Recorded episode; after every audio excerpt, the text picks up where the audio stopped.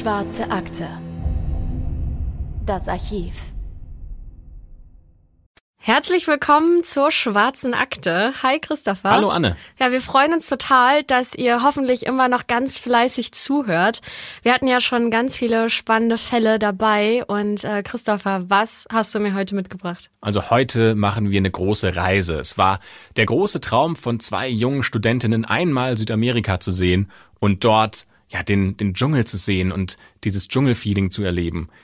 Es sollte allerdings ihre letzte Reise sein und sie sind im Dschungel verstorben, aber unter ziemlich mysteriösen Umständen. Darüber sprechen wir heute. Es geht nämlich um Chris Kremers und Lisanne Frohn. Die beiden kommen aus den Niederlanden und wie gesagt, die beiden hatten den Traum, die Welt zu bereisen. Und zwar im Jahr 2014. Und wenn man die beiden sich anschaut und charakterisiert, dann sind beide sehr jung, also 21 und 22 Jahre alt.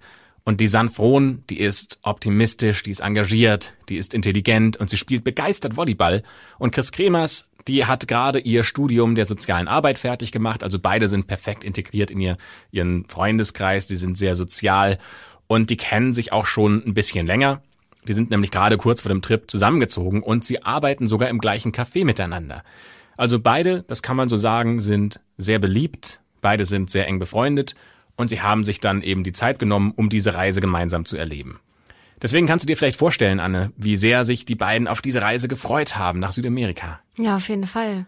Und äh, sechs Monate lang haben sie sich Zeit genommen, diese Reise zu planen. Das sollte so der Abschluss ihres Studiums sein, an den sie sich noch lange erinnern wollen. Und innerhalb von sechs Wochen, da wollten sie das Land erkunden. Sie wollen nämlich nach äh, Panama und dort freiwillig in einer Schule in einem Ort, der heißt Bokete, helfen. Und, ähm, und natürlich war das nicht nur, sie wollen anderen Leuten helfen, sondern sie haben auch das Ziel, Spanisch zu lernen. Deswegen haben sie diese Reise aufgeteilt. Die ersten zwei Wochen wollen sie durchs Land reisen und sich Panama anschauen und dann vier Wochen bei einer Gastfamilie unterkommen, um da eben dann den Kindern zu helfen in der Schule. Und auf Facebook, da haben sie noch ihre Pläne gepostet. Ja, am nächsten Tag, da sollte es auf eine Wanderung rund um den Baru-Vulkan gehen. Und dann verlassen sie eben dieses Haus, nehmen den Hund äh, der Familie, der heißt Blue, mit und äh, winken noch einmal der Gastfamilie zu. Und in diesem Moment sollte aber noch niemand ahnen, dass man sie nie wieder lebend sehen wird. Aber weißt du, ob die beiden da eine größere Wanderung vorhatten oder wollten sie nur mal schnell mit dem Hund Gassi gehen?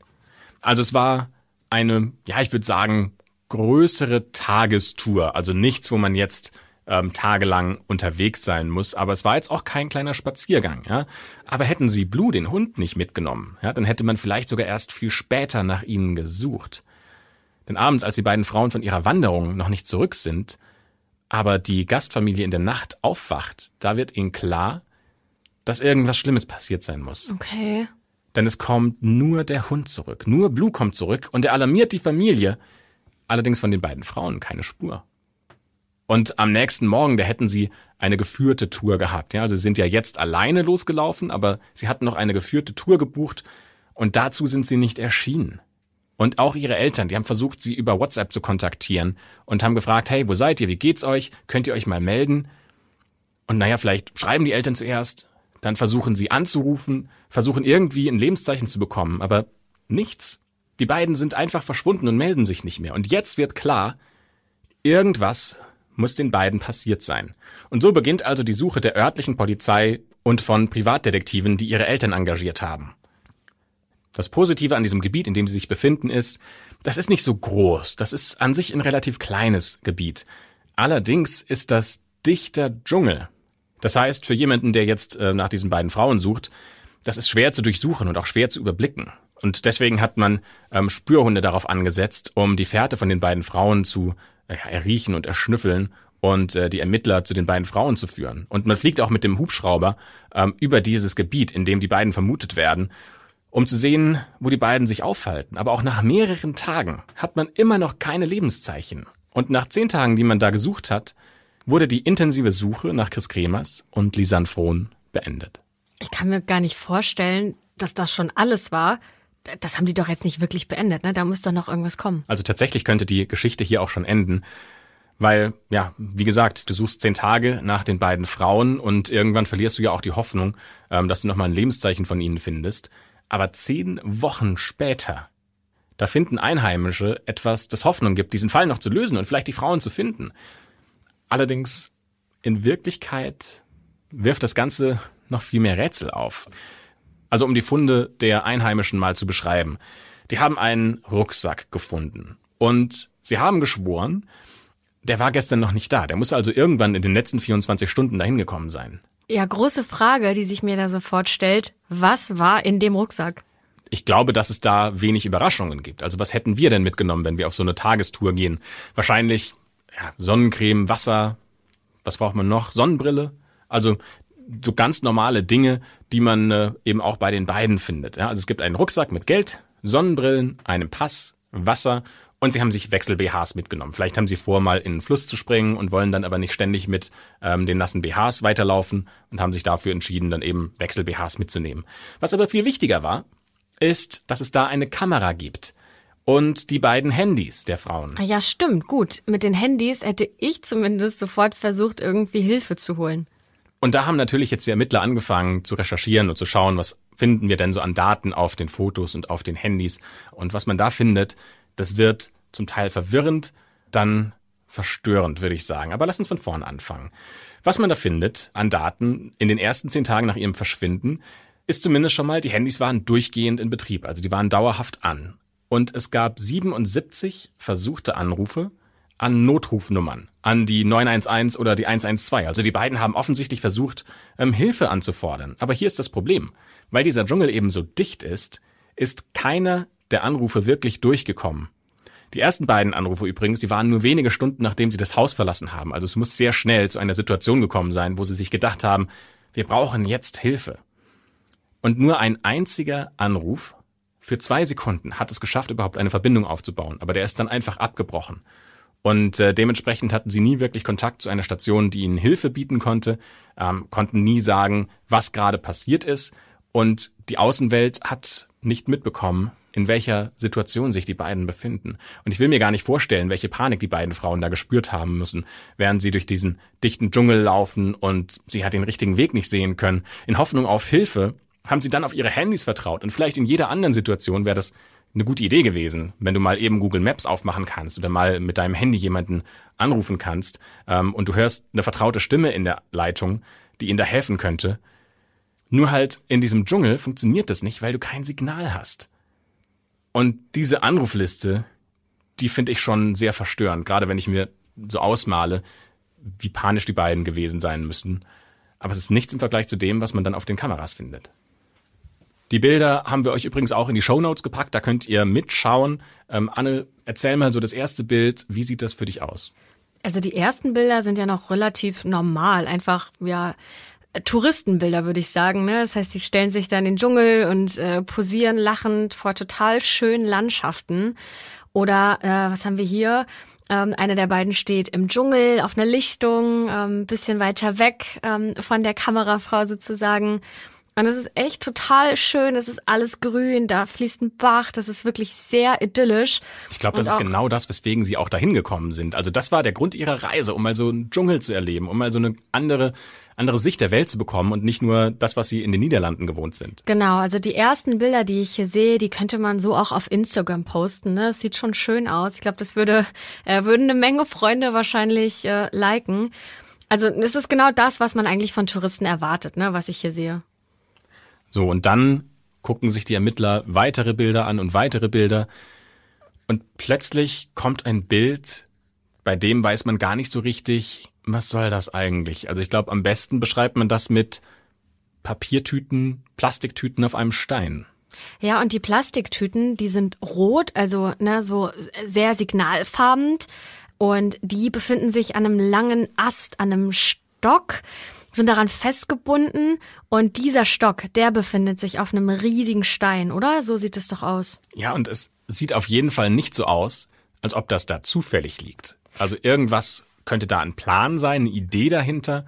Aber ich kann es auch ehrlich gesagt nicht erkennen. Also na und was es für mich sehr gruselig macht, dieses Bild an sich sehen wir ja nichts Schlimmes, aber es ist totale Finsternis.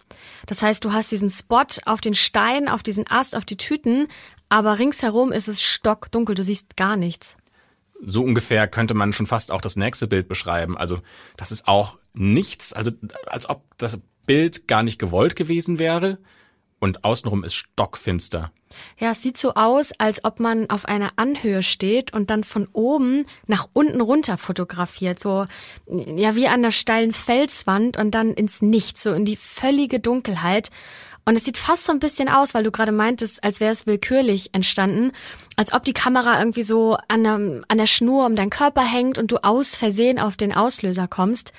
Aber ich kann mir ehrlich gesagt nicht vorstellen, dass dieses Bild aus Versehen entstanden ist wenn wir daran denken, dass die Mädels so viele Notrufe gemacht haben. Und ich finde, gerade weil du gesagt hast, es sieht so aus, als ob man vor einer Felswand steht, ich finde, es ist nicht ganz klar, ob man vor der Felswand steht und nach oben fotografiert oder an einem Abgrund und nach unten fotografiert. Ah, ja, das stimmt. Ja, kann man so gar nicht festmachen.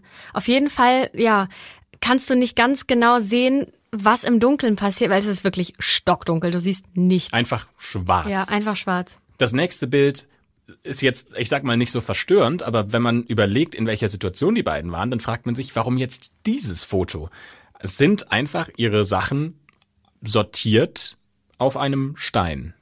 Ja, und zwar sehen wir die beiden BHs, wir sehen zwei Sonnenbrillen, eine leere Wasserflasche, den Rucksack.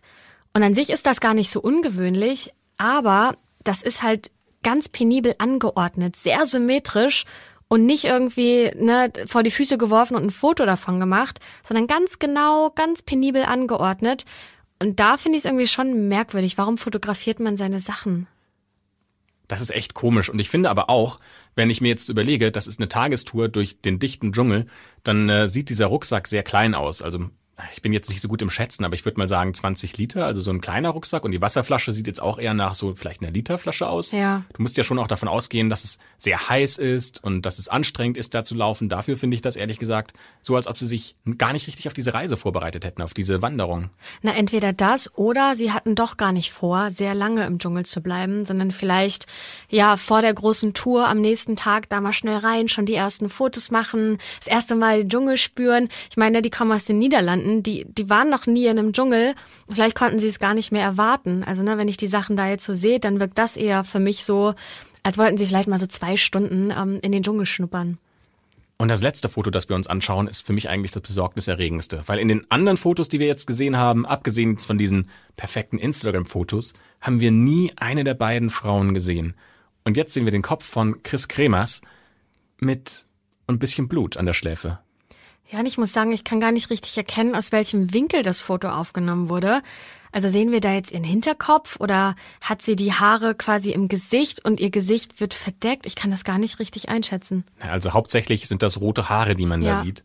Und äh, man kann aber auch jetzt nicht erkennen, warum dieses Foto gemacht wurde, wie bei allen Fotos. Also es ist die große Frage, was wollen Sie denn damit eigentlich bezwecken? Was wollen Sie damit aussagen? Sind das Nachrichten an sich selbst? Hilfestellungen? Also ich glaube, wir können festhalten, dass das jedenfalls keine touristischen Bilder sind, sondern irgendwelche, wie du es schon sagst, versteckte Hinweise, irgendwas möchten sie damit sagen. Was glaubst du, warum haben sie diese Bilder gemacht? Also das erste, was mir in den Kopf schießt, ist, dass sie ja irgendwas festhalten wollen oder ja, so ein bisschen wie bei Hänsel und Gretel, ne, dass sie irgendeine Spur legen möchten, weil schau dir noch mal das Bild an mit dem Stock und den Tüten das sieht für mich so ein bisschen aus wie, naja, nicht unbedingt ein, ein Wegweiser, aber dass sie sich damit eine Erinnerung schaffen wollten oder vielleicht auch anderen Menschen Hinweise geben wollten. Ansonsten kann ich mir echt nicht erklären, was sie damit bezwecken wollen. Ich werfe mal eine andere Theorie in den Raum. Ich könnte mir vorstellen, es geht gar nicht um die Fotos. Es geht darum, warum sie auf den Auslöser gedrückt haben. Und sie haben auf den Auslöser gedrückt, also stell dir vor, du bist in Panama, im Dschungel da sind natürlich wilde Tiere und vielleicht hat ein Puma ihre Fährte aufgenommen oder irgendein großes Tier, das sie nicht kannten und vor dem sie Angst hatten. Und deswegen ging es nicht darum, diese Fotos zu machen, sondern es ging darum, den Blitz auszulösen, mhm. damit das Tier, das sie verfolgt, Angst hat und wegrennt. Okay, daran habe ich gar nicht gedacht, aber klar, Gott, ich weiß gar nicht, ob ich auf die Idee gekommen wäre, in dem Moment äh, Tiere letztendlich dann ja mit dem grellen Blitz zu verschrecken. Das also wäre auf jeden Fall ziemlich clever. Es könnte ja auch sein, dass sie dann angegriffen wurden und daher kommt diese Kopfverletzung bei Chris Kremers. Ja. Und das wollte dann halt Lisanne, die in dem Moment das Foto gemacht hat, halt dokumentieren, falls man sie findet, dass sie sagen kann, hey, ein Puma hat uns angegriffen und das ist die Verletzung, die wir davon bekommen haben. Ja, oder sie wussten gar nicht, was da im Dschungel lauert. Ich meine, da gibt's ja viele laute Geräusche, die du nicht zuordnen kannst. Und vielleicht wollten sie mit Hilfe des Blitzes schauen, was da überhaupt ist, ne, dass sie das Unbekannte eben sichtbar machen wollten. Und das erklärt für mich zum Beispiel, warum sie entweder in den Abgrund oder nach oben fotografiert haben, weil sie dachten, wer ist da, was ist da, ne, zeig dich so ungefähr. Also quasi die Kamera als Lichtquelle. Richtig, genau. Ah, das ist auch interessant. Okay, das würde zumindest erklären, warum die Fotos so merkwürdig ist und äh, ne, wir uns nicht so richtig erklären können, was das eigentlich soll. Aber das erklärt natürlich nach wie vor nicht, warum die beiden verschwunden sind. Da würde ich jetzt einfach mal ähm, eine weitere Theorie in den Raum werfen, weil wir haben ja jetzt zumindest ihre Sachen gefunden, nur die beiden Frauen fehlen noch. Ja. Ich könnte mir vorstellen, die beiden sind ja sehr sozial. Also gerade auch zu Hause haben sie viele Freunde, soziale Kontakte sind ihnen wichtig. Vielleicht haben sie jemanden auf der Wanderung kennengelernt und die Personen waren ihnen nicht so ja, positiv zugeneigt und haben die beiden ermordet. Und diese Fotos, die sie gemacht haben, das sind keine Fotos, wie wir jetzt denken, die Hinweise liefern sollten, sondern die verwirren sollen und ablenken sollen. Es geht quasi darum, dass wenn Polizisten jetzt diese Fotos finden und auswerten, dass sie sich ganz lange damit beschäftigen sollen. Aber in Wirklichkeit haben das halt diese Entführer nur gemacht, so. um äh, so eine falsche Fährte zu legen. Naja, oder, ne, wenn du das Ganze umdrehst, kann es ja auch sein, dass Chris Kremers und Lisanne Frohn ähm, gemerkt haben, dass irgendwas nicht stimmt, dass sie in der Gewalt von irgendwelchen Leuten waren und damit selbst Hinweise der Polizei überlassen wollten. Ne? Also du musst dir das vorstellen, wenn du in so einer Situation bist und merkst, scheiße, wir kommen hier allein nicht raus, kein Notruf geht raus. Na, dann hinterlassen wir irgendwie Hinweise. Wie machen wir das? Mit unserer Kamera. Also, dass sie so versucht haben, den Weg vielleicht zu fotografieren, den sie gegangen sind oder geschleppt wurden. Es gibt was, was diese Theorie ja, ich würde mal sagen, noch ein bisschen anfeuern könnte. Natürlich, jetzt nachdem man diesen Rucksack gefunden hat und man hat das Handy und die Kamera gefunden, da haben diese Ermittlungen wieder Fahrt aufgenommen und die Polizisten durchkämmen die Gegend, in der der Rucksack gefunden wurde. Und tatsächlich, sie finden da neue Hinweise. Ähm, die Kleidung von beiden Frauen, die liegt nämlich ordentlich gefaltet an einem Fluss und Klar könnte man jetzt sagen, das könnte natürlich sein, dass sie sich selbst damit nochmal einen Hinweis geben wollten. Okay. Merkwürdiger neuer Zusatz. Also ich glaube, wir sind uns einig, dass nicht die beiden Frauen das da so ordentlich hingelegt haben, oder?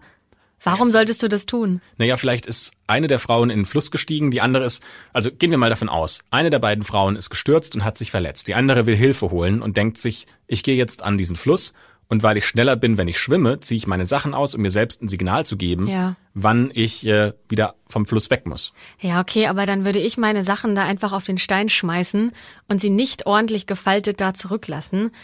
Äh, Glaube ich nicht, finde ich komisch. Da muss irgendwas anderes äh, ja hinterstecken.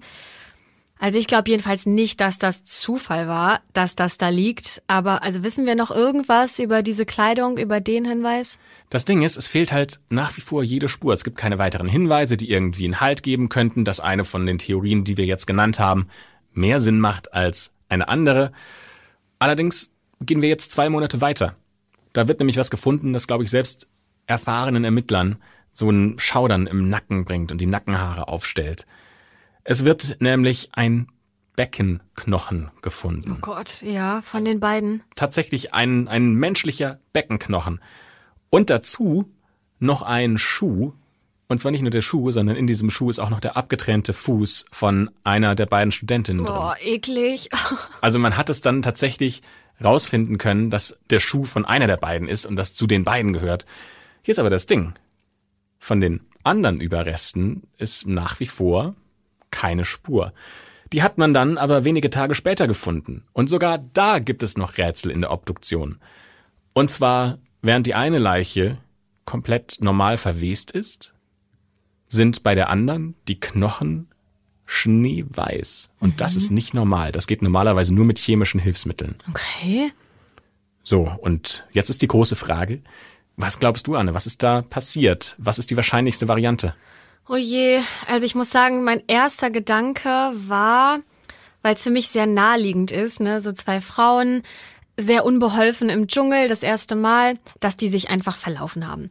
Weil, ne, stell dir mal vor, das gibt's ja auch in Deutschland, dass du einen sehr dichten Wald hast. Wenn du dich da verläufst und du dir nicht bestimmte Punkte merkst, verläufst du dich. Dann findest du so schnell da nicht wieder raus. Und ich kann mir gut vorstellen, dass die Mädels irgendwann den Punkt im Dschungel erreicht hatten, wo sie auch gemerkt haben, scheiße, wo ging es überhaupt nochmal zurück? Keine Ahnung. Und dann angefangen haben, mit ihren Kameras sich bestimmte Punkte zu fotografieren, um sich einen Weg zu merken. Das war das Erste, was ich gedacht habe. Klingt ja soweit auch schlüssig. Klar. Aber dann gibt's da so viele Punkte, die keinen Sinn ergeben. Ne? Sei es die Kleidung, die da ordentlich gefaltet liegt, oder ja eigentlich der Punkt mit dem mit den Knochen am Ende das passt für mich nicht ins Bild des Verlaufens, muss ich gestehen. Also ich würde sagen, dass das Tier für mich auch noch eine Option ist, weil ja dieser Fuß abgetrennt vom Rest des Körpers gefunden ja. wird und der Beckenknochen. Also es könnte ja sein, dass die beiden, wie auch immer, ums Leben gekommen sind. Sie sind vielleicht gestürzt und haben sich am Kopf verletzt. Deswegen hat man das Bild von dem Kopf mit der Wunde gesehen. Ähm, und es könnte ja sein, dass ein Tier sich dann an den beiden mhm. ja, satt gegessen hat und dadurch eben dieser, dieser Knochen abgetrennt wurde oder beide Knochen. Es könnte ja dann sogar sein, dass es doch beide Theorien zusammen sind. Ne? Die Mädels haben sich vielleicht erst verlaufen, wussten nicht mehr wohin, sind so tief in den Dschungel vorgedrungen, dass dort eben ein Tier ne, auf sie aufmerksam wurde. Sie dann auch vielleicht noch versucht haben, mit Hilfe des Blitzes das Tier zu verscheuchen und dann ja gestorben sind. Das also kann ja auch eine Kombination von mehreren Sachen Glaubst du an dritte Personen? Ja, ich weiß es nicht. Ähm, gibt es in Panama noch Urvölker, die im Dschungel leben? Ich habe keine Ahnung. Also es gibt dieses, diese Einwohner in diesem Gebiet, das würde ich jetzt mal so sagen, ist ein Urvolk. Ja. Ich weiß nicht, wo man da jetzt die Grenze zieht, aber ähm, das sind quasi die Einheimischen, die dort vor Ort eben leben und die haben ja diesen Rucksack gefunden. Ja, okay, also vielleicht, ne? Das waren ja auch zwei sehr schöne junge Frauen. Ähm, vielleicht dachte man sich, Mensch, bei denen ist ja noch was zu holen. Also ne, Geld, Schmuck, keine Ahnung, Kamera, die wird ja auch was gekostet haben. Also ja, kann ich mir auch vorstellen, ehrlich gesagt, dass da noch ähm, menschliche Kräfte sozusagen im Spiel waren, vor denen sie auch Angst hatten. Vielleicht sind sie weggelaufen und sind dabei gestürzt. Also man könnte sogar all die Theorien, die wir jetzt schon angesprochen haben, zusammenschmeißen, oder? Das stimmt, aber wenn ich mich für eine der Theorien entscheiden müsste, dann würde ich sagen, ist das Wahrscheinlichste, dass sie einfach nicht gut genug vorbereitet waren. Wenn man sich so anschaut, was sie in dem Rucksack drin hatten, wie klein dieser Rucksack ist, den sie dabei hatten, dann sieht das für mich nicht so aus, als ob sie sich ernsthaft auf eine gute Tagestour vorbereitet hatten. Und ich glaube, dann ist einfach der wahrscheinlichste Fall, dass eine von beiden gestürzt ist, vielleicht auch so eine kleine Böschung runtergefallen ist, deswegen haben sie diese Böschung ähm, fotografiert, deswegen haben sie den Kopf fotografiert und die ist vielleicht schon ums Leben gekommen dabei und die andere hat sich einfach verlaufen und ähm, so sind dann eben beide gestorben. Tragischerweise. Oh, ist echt schrecklich, ne? Vor allem, sie haben dann ja wirklich noch zu Lebzeiten Fotos gemacht in völliger Dunkelheit im Dschungel. Und ich meine, du kennst das Bild ja auch, wenn du in einem Raum bist und der ist stockdüster und dann siehst du nicht mal deine eigene Hand vor Augen. Genau so muss es ja im Dschungel gewesen sein. Finde ich sehr, sehr schockierend. Vor allem, wenn ich mir dann vorstelle, dass du Angst hast, dass du Hilfe brauchst und du versuchst, den Notruf anzurufen und keiner geht ran. Das ist, glaube ich, für mich das Schlimmste mhm. an diesem Fall. Das heißt aber auch, ähm, dass bis heute nicht geklärt wurde, wie die beiden tatsächlich gestorben sind? Es gibt tatsächlich bis heute keine gültige Variante, die von den offiziellen Seiten bekannt gegeben wurde. Bis heute fehlt nach einer klaren Entscheidung dafür, was mit Lisanne Frohn und Chris Kremers passiert ist, jede Spur. Werbung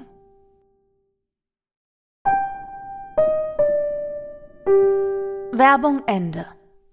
Okay, Anne, also wir waren einmal im äh, Dschungel und haben da die Reise von Lisanne Frohn und Chris Kremers begleitet. Machen wir auch eine Abenteuerreise in deinem Fall? Nicht so wirklich. Ähm, mein Fall spielt in den USA, an der Ostküste, um genauer zu sein. Und zwar geht's um einen verschwundenen jungen Mann, in dessen Auto man merkwürdige Gegenstände und sogar etwas sehr Lebendiges vorgefunden hat, was nicht er selbst war. Hast du schon mal von Sepp Quinn gehört? So Fragen stellt man mir nur dann, wenn es um Influencer geht, die mehr als eine Million Follower auf Insta haben. Also okay. Also nein. Nee, er ist kein Influencer, ähm, denn wir befinden uns auch im Jahr 2000, und zwar im Januar 2000, also vor 20 Jahren. Und Sepp Quinn verschwindet spurlos an einem Sonntagabend in Asheville in North Carolina. Und zwar kurz nachdem seine Schicht im örtlichen Walmart vorbei ist. Ja, Sepp ist 18 Jahre alt und eigentlich ein sehr fröhlicher und höflicher Junge. Er hat jetzt keine besonders engen Freunde und ist eher der schüchterne Typ, der in seiner Freizeit gern angelt. Außerhalb der Arbeit hängt er aber ganz gern mit seinen Kollegen dort ab, weil nur ne, die verstehen sich ganz gut. Und am Tag seines Verschwindens trägt Sepp ein weißes T-Shirt, hat darüber ein kariertes Hemd, Tommy Hilfiger Jeans und eine kleine Goldkette. Ja, ist jetzt eher so ein Durchschnittstyp, also fällt nicht groß aus der Masse heraus, aber ist jetzt, glaube ich, auch niemand, so wie du es beschreibst, der sich so unter Wert verkauft. Also so ein Loser ist er ja auch nicht. Genau, richtig. Und er verabschiedet sich abends auch noch von seinen Kollegen ne, bei Walmart, setzt sich ins Auto, fährt weg und taucht dann aber nie wieder auf. Und alle fragen sich so, was ist mit dem passiert? Naja gut, also er ist äh, jung, vielleicht hat er einfach Lust, ein bisschen was zu erleben und er ist jetzt einfach mal durchgebrannt. Der meldet sich vielleicht in zwei Wochen wieder und kommt wieder und alle fragen sich, hey, was war los? Und er hat gesagt, hey, ich musste einfach nur mal was anderes sehen, ein bisschen raus. Äh, nee, eigentlich ist er gar nicht so der Typ dafür, weil er hat auch ein sehr gutes Verhältnis zu seiner Mutter. Also das ist viel zu eng, als dass er einfach so abgehauen wäre, ohne was zu sagen. Und zwei Wochen nachdem Sepp zuletzt gesehen wurde, taucht sein Auto aber wieder auf, mit dem er ne, da von Walmart weggefahren ist. Mhm. Und man findet sein Auto auf dem Parkplatz in der Nähe des Krankenhauses, in dem seine Mutter arbeitet. Okay, aber wenn man jetzt das Auto findet, aber Sepp ist noch nicht da, das finde ich komisch. So, jetzt hat man das Auto ja, steht da. Kann man da irgendwas finden, was darauf hinweist, wo Sepp gerade ist? Ja, also da drin im Auto befinden sich sehr viele merkwürdige Dinge sogar. Okay. Das erste ist, dass die Scheinwerfer eingeschaltet sind. Und im Inneren findet die Polizei etwas sehr Lebendiges, nämlich einen Welpen, obwohl Sepp gar keinen Hund hat. Okay. Und auf der Heckscheibe wurde von außen etwas mit Lippenstift gemalt. Und zwar ist da eine Zeichnung von Lippen und einem Ausrufezeichen. Okay, also irgendwas stimmt hier nicht. Da sind ja so viele Sachen, die komisch sind was hat's mit dem Ganzen auf sich? Ja, die Geschichte, die wird auch noch viel kurioser. Also lass uns mal von vorne anfangen. Und wir gehen jetzt zurück an den Abend des Verschwindens, nämlich ans Ende von Sepps Schicht. Das heißt, es ist Sonntag um 21 Uhr. Und Sepp hat Feierabend und will nach der Arbeit noch mit Robert Jason Owens, das ist ein Kollege, nach Leicester fahren, um sich dort ein neues Auto zu kaufen. Jason hatte dann nämlich was von einem neuen Auto gehört, das Sepp ganz speziell sucht und das will er ihm nun zeigen. Das heißt, Sepp trifft sich mit Jason auf dem Parkplatz und dann geht's los. In getrennten Autos, jeder in seinem, fahren sie nach Leicester. Eine Viertelstunde später halten Sepp und Jason noch schnell an der Tanke und kaufen sich Softdrinks für die Fahrt. Und dabei werden sie von einer Überwachungskamera gefilmt, die auf den Eingang zum Tankstellenshop zeigt. Und auf diesen Aufnahmen ist Sepp Quinn das letzte Mal lebend zu sehen. Okay, der Fall ist geklärt. Wir wissen, wen Sepp zum letzten Mal lebend gesehen hat, also wissen wir, dass Jason der Täter sein muss. Ja, so schnell geht's jetzt nicht, aber der Jason wird auf jeden Fall von der Polizei verhört. Ähm, ne, wir sind immer noch am Abend des Verschwindens. Und Jason erzählt der Polizei, dass Sepp hinter ihm gefahren ist, nachdem sie die Tankstelle wieder verlassen haben. Und ein paar Minuten später blinkt Sepp wie ein Verrückter mit seiner Lichthupe und will Jason damit anscheinend ja irgendwas sagen. Und du musst wissen, Handys gab's 2000 ja jetzt noch nicht so, um sich schnell mal was mitteilen zu können. Das heißt, Jason wundert sich und fragt sich, ob Sepp vielleicht irgendwas bei der Tankstelle vergessen hat oder so. Und dann fährt er rechts ran und fragt Sepp auch, was denn los sei. Und Sepp erzählt ihm, dass er eine Benachrichtigung von seinem Pager erhalten hat und da jetzt ganz dringend zurückrufen muss. Ach, ich kenne Pager noch. Die kenne ich aus so Arztserien, wo sich Ärzte untereinander so ganz kurze Nachrichten schicken können, wie so kurze SMS. Die sind dann tatsächlich nur sowas wie Call me, come here ähm, sowas ganz kurzes, einfaches kann man damit verschicken. Genau, und so von wegen Ruf zurück, so wird's bei Sepp auch gewesen sein. Das heißt, der läuft dann ein kleines Stück zur Tankstelle zurück, weil es dort eine Telefonzelle gibt. Und zehn Minuten später kommt er zurückgelaufen und Jason merkt gleich, dass irgendwas komisch ist, weil Sepp plötzlich ganz anders ist und irgendwie ja verzweifelt wirkt. Und der bläst diesen Autokauf dann auch spontan ab und fährt, ohne noch mal irgendwas zu sagen, ganz aufgeregt weg. So zumindest hat Jason den Abend der Polizei geschildert. Das klingt ja erstmal nachvollziehbar, ne? Ja, auf der anderen Seite würde ich halt bei Jason auch nicht zu viel auf seine Meinung geben. Also der ist für mich ja immer noch der Typ, der als letztes Sepp lebend gesehen hat. Das heißt, der kann ja erstmal alles erzählen und ich finde, das muss nicht die Wahrheit sein. Ja, und jetzt wird es auch zum ersten Mal seltsam im Ablauf, denn ein paar Stunden nachdem Sepp angeblich völlig überstürzt weggefahren ist und äh, Jason da hat stehen lassen am Straßenrand, wird Jason ins Krankenhaus eingeliefert. Und zwar mit der Diagnose gebrochene Rippe und schwere Kopfverletzungen. Okay. Ja, und der erzählt den Ärzten und der Polizei, dass das bei einem Autounfall passiert ist. Allerdings wird bei der Polizei nie ein Unfallbericht eingereicht und Jasons Auto ist auch nur ganz leicht beschädigt. Moment, also du hast nochmal was gesagt? Er hat eine Rippe, die ist gebrochen. Und, eine Kopfverletzung. Eine Kopfverletzung. Und sein Auto hat nur so leichte, ich sag mal so ein paar Schrammen, vielleicht eine Delle. Genau. Okay, also irgendwas stimmt da auf keinen Fall. Was ich mir jetzt vorstellen könnte. Also vielleicht haben diese Verletzungen was mit dem Verschwinden von Sepp zu tun. Und vielleicht gab es eine Schlägerei, einen Kampf. Vielleicht ist halt auch Jason ein bisschen größer und hat gedacht, den kann ich überwältigen, aber Sepp konnte sich dann trotzdem gut wehren und hat ihm die Verletzungen zugefügt. Also wollte vielleicht, jetzt nur mal so gedacht, Jason wusste, dass Sepp Geld in seinem Auto hat. Die wollten noch gemeinsam das Auto kaufen gehen. Und vielleicht genau. wollte Jason einfach ihm das Geld abknöpfen, sich selbst nehmen und hat versucht dann äh, Sepp zu verprügeln. Und in dem Zuge ist es halt dazu gekommen, war halt ein Unfall. Und das musste er jetzt aber irgendwie überdecken und faken und deswegen hat er einen Unfall mit seinem Auto auch gebaut, ähm, damit er zumindest noch sagen kann, guck mal hier, ich habe Schäden auch an meinem Auto, ähm, aber die Verletzungen hat Sepp ihm in seinem Todeskampf zugefügt. Behalten wir das mal im Hinterkopf. Am gleichen Abend möchte Sepps Mutter Denise gern mit ihm essen. Ne, Sonntag ist ja oft Familienzeit, wo alle zusammenkommen ähm, und sich von der Woche erzählen. Und deswegen piept sie ihn auch auf seinem Pager an, kriegt aber keine Antwort. Und noch wundert sie sich jetzt nicht, weil Sepp öfter mal Überstunden bei Walmart macht.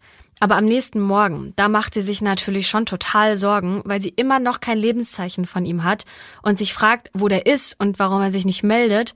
Und deswegen ruft die Mutter dann auch irgendwann bei der Polizei an und meldet ihn als vermisst. Ja, zwei Tage später ruft Sepp jedoch bei Walmart an und meldet sich krank. Er kann nicht zur Arbeit kommen, sagt er. Ach ja, klar. Das heißt, der hat so ein enges Verhältnis zu seiner Mutter, die beiden sind so ein Herz und eine Seele, der ist zwei Tage lang verschwunden und dann ruft er bei Walmart an, um zu sagen, dass er nicht zur Arbeit kommen kann, aber seiner Mutter erzählt er nichts. Glaube ich nicht. Ja, der Kollege, der mit ihm da am Telefon spricht, der wundert sich auch und denkt noch so, hä, der klingt aber gar nicht wie Sepp. Und der meldet diese komische Konversation auch, äh, woraufhin die Polizei den Anruf zurückverfolgt. Und dabei finden die heraus, dass der Anruf aus einem Volvo-Werk kommt, bei dem Jason neben Walmart auch noch Ach, arbeitet. Quatsch. Ja, wir erinnern uns, ne? Jason ist ja der Typ, der am Abend des Verschwindens auch mit Sepp verabredet war. Okay, und warum gibt sich jetzt Jason für Sepp aus? Das macht für mich gerade keinen Sinn. Ja, das muss der der Polizei jetzt natürlich auch erklären. Und er gibt den Anruf auch sofort zu, ne? Was anderes bleibt ihm ja auch gar nicht übrig. Und er behauptet, dass er Sepp damit eigentlich nur einen Gefallen tun möchte, weil dieser ihn gebeten hat, sich für ihn krank zu melden, weil Sepp nicht selbst anrufen möchte. Und das ist ja schon mal merkwürdig. Aber noch merkwürdiger ist allerdings, was dann die Auswertung der Videokamera von der Tankstelle gezeigt hat. Ne, die zwei waren ja am Sonntagabend dort, um Getränke zu kaufen.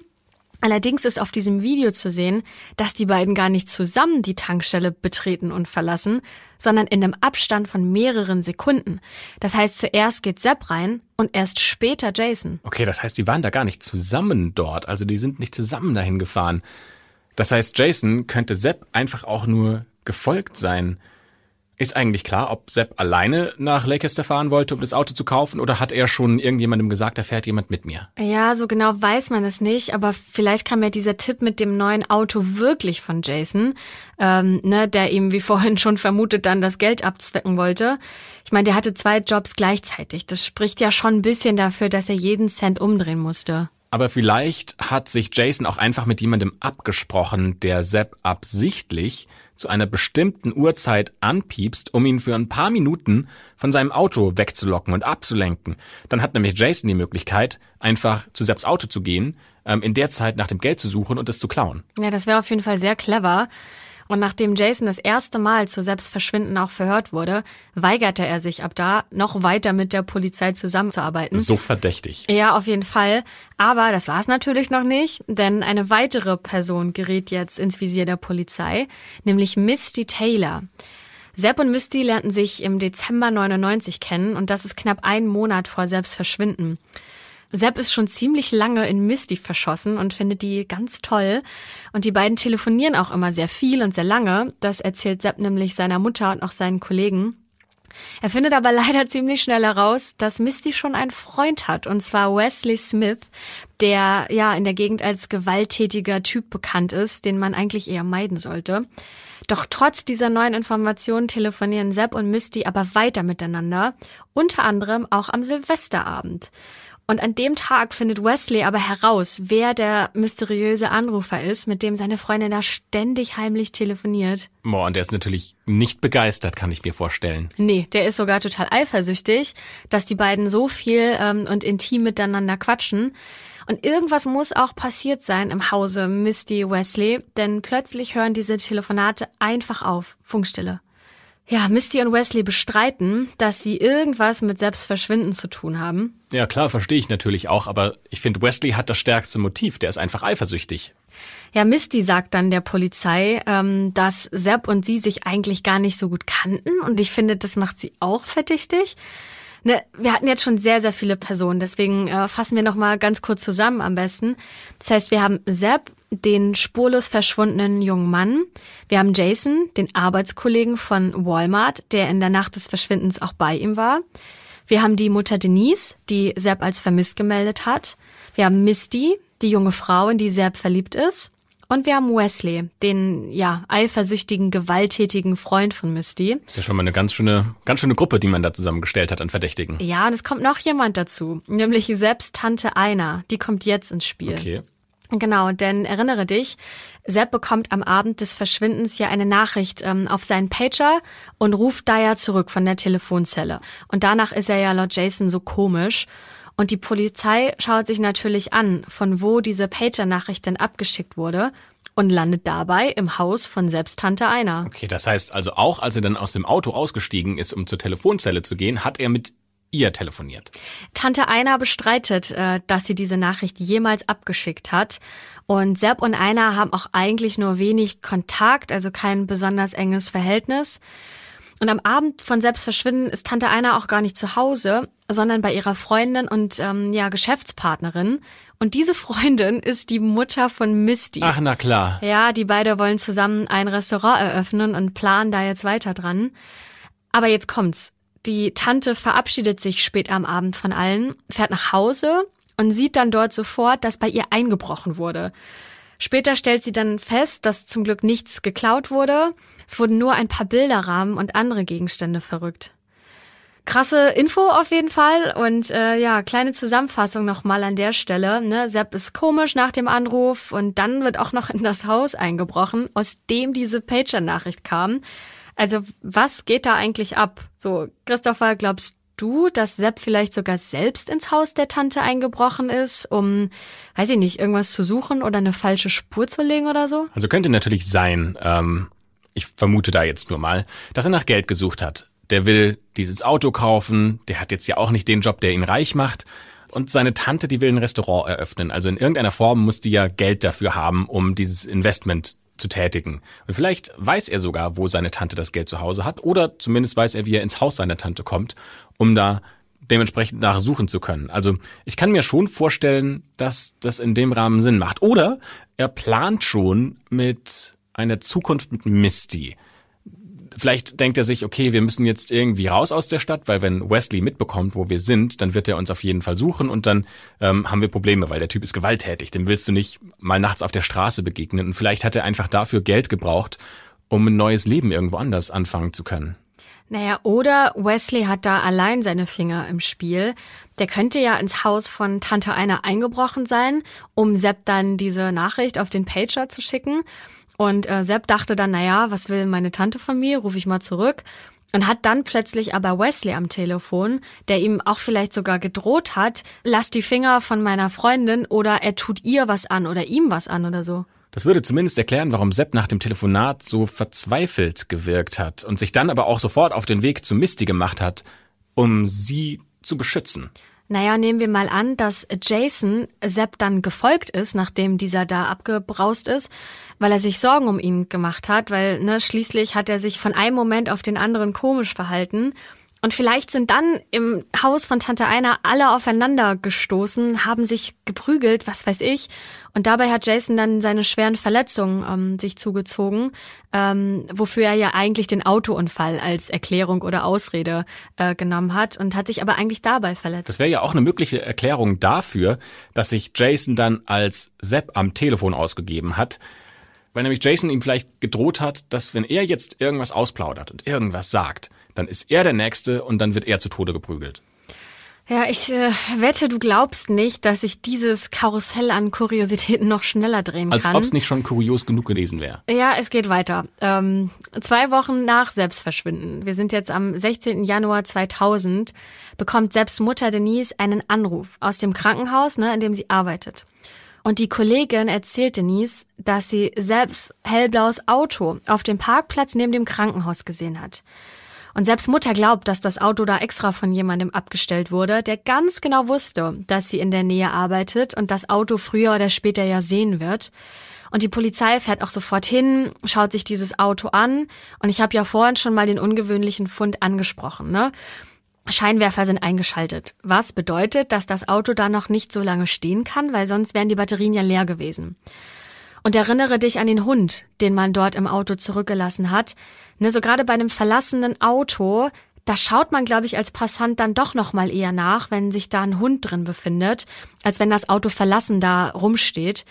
Und diese Zeichnung auf der Heckscheibe, die könnt ihr euch übrigens auch anschauen, haben wir in den Show Notes verlinkt.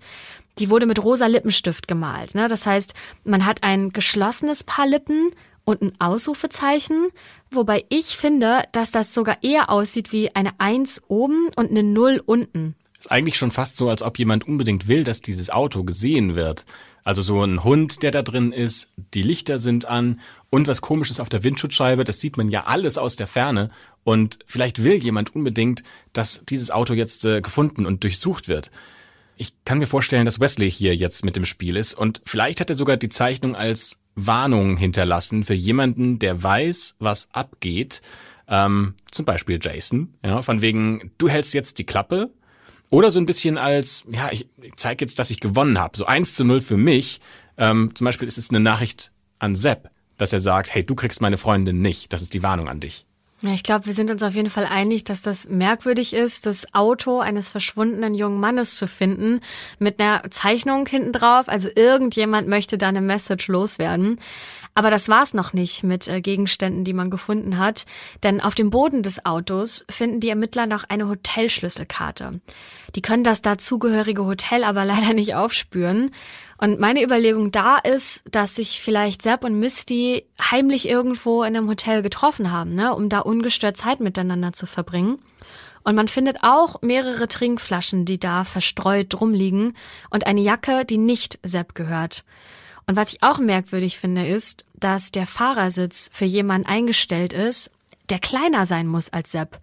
Ne, das sind ganz viele merkwürdige Sachen, die da irgendwie ja alle aufeinandertreffen. Und die Polizei sammelt natürlich auch sämtliche Spuren, Beweise aus diesem Auto, aber sie finden nichts. Keine Spur, kein Hinweis, keine Richtung, in die sie gehen können. Hm.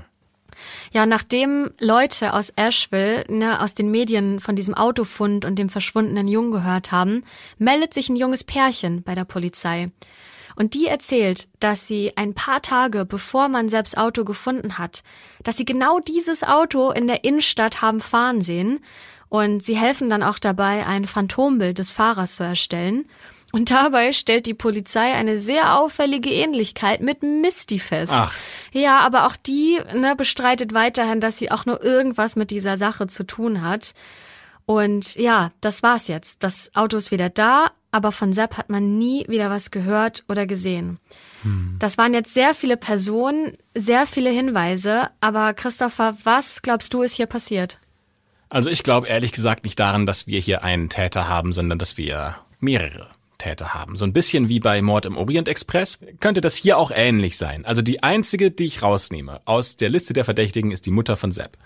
Das glaube ich auch, ja. Alle anderen haben schon ziemlich krasse Motive und ich glaube, irgendwie bedingt das eine das andere. Also Wesley und Misty, die wollen einfach Sepp loswerden, der ist für sie eine Belastung in ihrem Leben. Ähm, und vielleicht hilft ihnen halt ähm, die Mutter von Misty dabei. Weil die hat ja einen guten Draht zur Tante, also einer, Und die ist ja so im engeren Kreis der Familie. Das heißt, die hat zumindest die Pager-Nummer von Sepp und könnte ihn auf jeden Fall gut ablenken. Ja, ich kann mir auch vorstellen, dass hier eine ja, Verkettung verschiedener Ereignisse zu seinem Verschwinden und zu seinem Tod vielleicht geführt haben. Ich weiß es nicht so genau. Ich muss sagen, irgendwie bleiben meine Gedanken bei Wesley hängen. Ne? Der ist bekannt dafür, dass er sehr gewalttätig ist, dass das ja nicht der nette Nachbar von nebenan ist sozusagen. Ne? Und wenn man an die Verletzung von Jason denkt, dann glaube ich, äh, ist Wesley da in irgendeiner Form beteiligt. Aber ich, es fällt mir sehr schwer, mich da auf jemanden festzulegen. Aber ich bin ganz bei dir. Ich glaube auch, dass wir nicht einen Täter haben, sondern schon mehrere. Ach, und da ich jetzt muss, weil du was hören willst, würde ich mich jetzt wahrscheinlich. Am besten ähm, den Täter, ja. Ja, auf, auf ich glaube, ich bin, oh Gott, Team Jason, aber ich glaube, dass äh, Jason derjenige ist, einfach weil er am Abend des Verschwindens dabei war. Wir sehen den auf der Kamera. Der war sehr stark verletzt. Das ist, es ist auffällig. Okay, das sind jetzt viele Personen und ja, ich kann mir echt vorstellen, dass Jason da auch eine große Rolle drin spielt, genau wie du es gesagt hast, weil er eben der Letzte war, der Sepp lebend gesehen hat. Aber gab es jetzt Hinweise, Beweise vielleicht sogar, die einen besonders schwer belasten? Ja, fast 15 Jahre ist da nichts bei rumgekommen. Äh, deswegen machen wir jetzt wirklich einen sehr großen Zeitsprung in den März 2015. Das heißt, bis dahin gab es noch keine neuen Spuren, keine Beweise, gar nichts, äh, auch kein, kein Sepp. Aber im März 2015 wird Jason verhaftet. Und zwar wirft man ihm vor, dass er seine Freunde und Nachbarn und ihr ungeborenes Kind umgebracht und die Leichen versteckt Was? hat. Das ist ja nochmal eine ganz neue Qualität. Ja, auf jeden Fall. Jason gesteht diese Tat auch und bekennt sich schuldig. Und er sagt, dass er die beiden aus Versehen mit dem Auto überfahren hat und dann Schiss gekriegt hat. Aus Versehen, vielleicht hat er auch aus Versehen Sepp überfahren und äh, daher kamen die Schäden an seinem Auto und vielleicht auch seine Verletzungen ähm, die er nicht so richtig schlüssig erklären konnte. Er macht sich auf jeden Fall immer verdächtiger. Und im Juni 2015 untersuchen dieselben Detectives, die damals auch schon bei Selbstverschwinden ermittelt haben, das Grundstück von Jason. Und dort finden sie Stoff, Ledermaterialien und unbekannte harte Fragmente im Garten verbuddelt bzw. von Jason sogar einbetoniert. Und die Ermittler finden außerdem noch Metall- und Betonstücke und ganz viele Plastiktüten, in denen eine Pulversubstanz drin Nämlich ist. die Asche von Sepp Quinn. Da findet man doch bestimmt irgendwas, von dem man sagen kann, Sepp wurde von Jason ermordet. Ja, die Polizei hat leider nicht so eindeutig gesagt, ob es sich dabei wirklich um die menschlichen Knochen oder ja Überreste von Sepp Quinn handelt.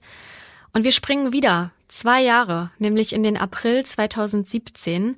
Denn da wird Jason zu einer Haftstrafe von mindestens 60 Jahren verurteilt, allerdings für den Mord an seinen Nachbarn. Und drei Monate später, das heißt wir sind jetzt im Sommer 2017, wird Jason auch wegen des Mordes an Sepp Quinn angeklagt, weil er die letzte Person ist, die ihn lebend gesehen hat.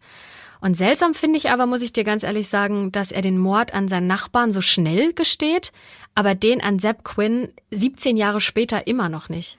Ich kenne mich jetzt nicht ganz mit der Gesetzgebung in den USA aus. Das ist ja, glaube ich, auch von Bundesstaat zu Bundesstaat unterschiedlich. Aber vielleicht gibt es für diesen einen Mord, den er begangen hat, lebenslänglich aber wenn du mehrere Morde begehst, dann bist du automatisch Serienmörder und dann gibt's noch die Todesstrafe und vielleicht will er dem halt entgehen. Ja, das kann natürlich sein. Äh, da hat er sich bis heute nicht so geäußert, das können wir nur vermuten.